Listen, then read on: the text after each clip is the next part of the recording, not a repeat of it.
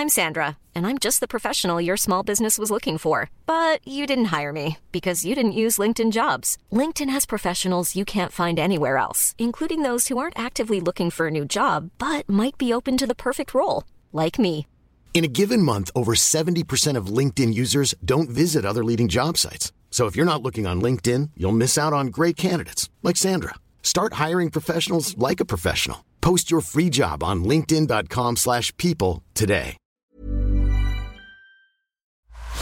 La vie d'un riff de légende, de sa naissance du bout des doigts à aujourd'hui, c'est l'historif sur Rock et Folk Radio.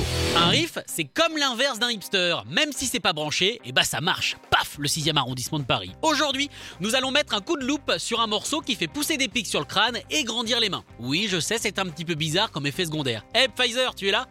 Everlong des Foo Fighters.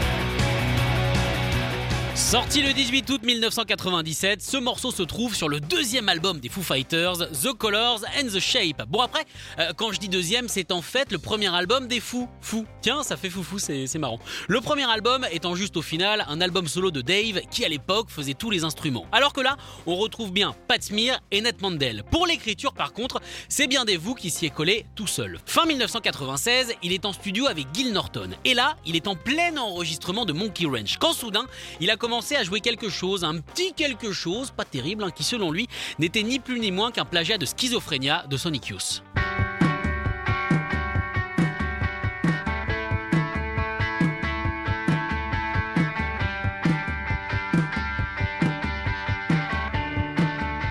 Après, d'aucuns diront que niveau plagiat, il a été à bonne école. Coucou Kurt. Là, clairement, il a regardé à droite. Personne. À gauche. Personne. Bon, bah alors autant le garder. Il a alors appelé ses potes pour en faire une vraie chanson. À la batterie, pas encore Taylor Hawkins, qui était pris à ce moment-là par Alanis Morissette, c'est William Goldsmith qui a eu l'honneur de taper sur cette chanson, avant de se faire dégager euh, comme un groupe de trois mecs à l'entrée d'une boîte de nuit à 2h du mat par Dave Grohl. Bah oui, impitoyable le monde du rock. En tout cas, il en reste une démo que je vous propose d'écouter. À cette époque-là, il jouait My Hero.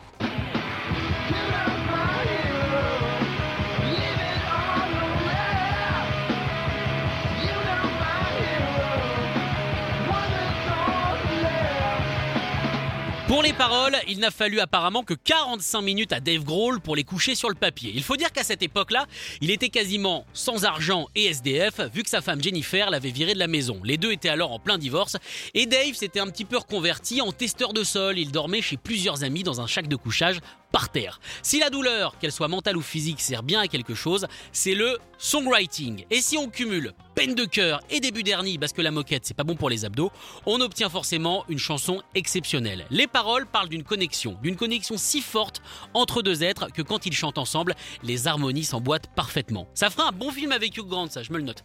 Cette chanson semble destinée à Louis Post, son petit crush euh, d'amour de l'époque.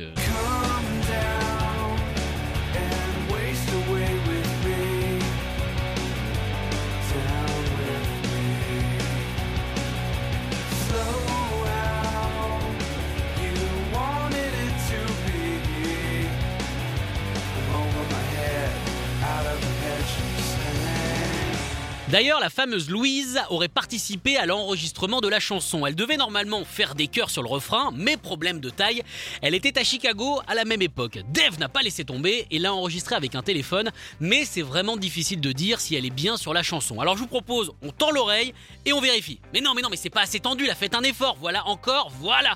Ça, c'est de la tension de compète, on peut vérifier.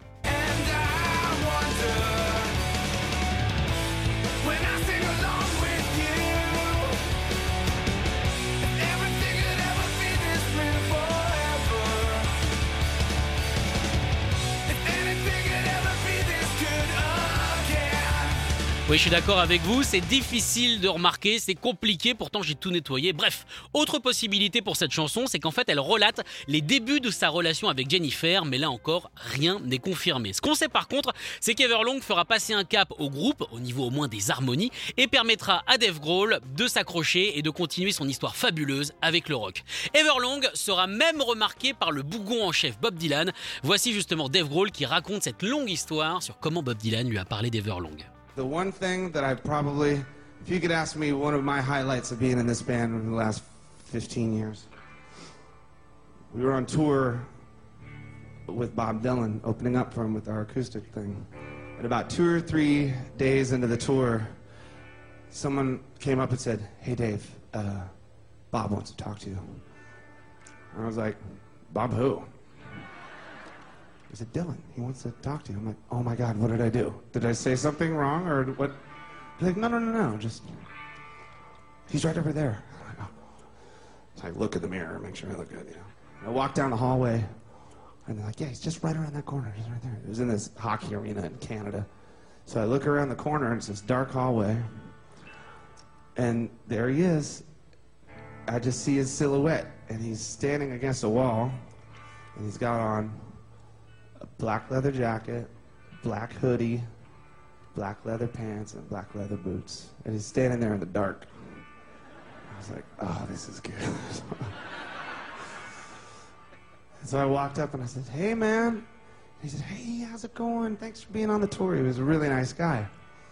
And we were talking and talked about his book and stuff. And then he said, uh, he said, man, what's that song that you guys got? It says, uh, um, only thing I ever ask of you is not to promise, not to stop when I say when. And I said, oh yeah, that song Everlong. He's like, he goes, he goes, man, you gotta show that to me. I, I want to start doing that song. I just thought, you know what? I'm done. La magnifique histoire de Dave Grohl sur comment justement donc Bob Dylan a adoré cette chanson Everlong. Pour les fans de Friends, sachez que cette chanson apparaît dans l'épisode 24 de la saison 7, juste après le mariage de Chandler et de Monica. Euh, Est-ce que je vous spoil ou pas? Non, non. Bon, de toute façon, vous savez quoi? Et On est en 2020. À un moment donné, si je vous spoil Friends alors que ça fait 20 ans que c'est sur absolument toutes les chaînes de télé, c'est votre problème. Non, mais si à un moment donné, je peux pas tout faire. Once again, I pronounce you husband and wife. Now kiss her again.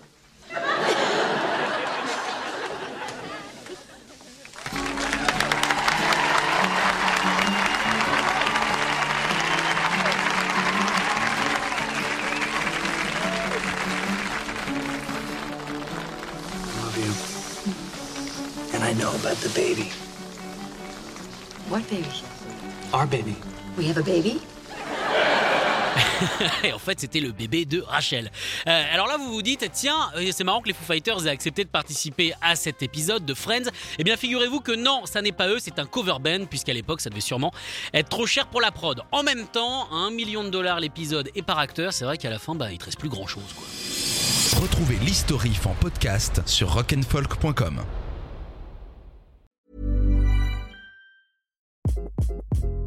Hi, this is Craig Robinson from Ways to Win, and support for this podcast comes from Invesco QQQ, the official ETF of the NCAA. The future isn't scary. Not realizing its potential, however, could be. Just like on the recruiting trail, I've seen potential come in many forms as a coach. Learn more at Invesco.com slash QQQ. Let's rethink possibility. Invesco Distributors, Inc.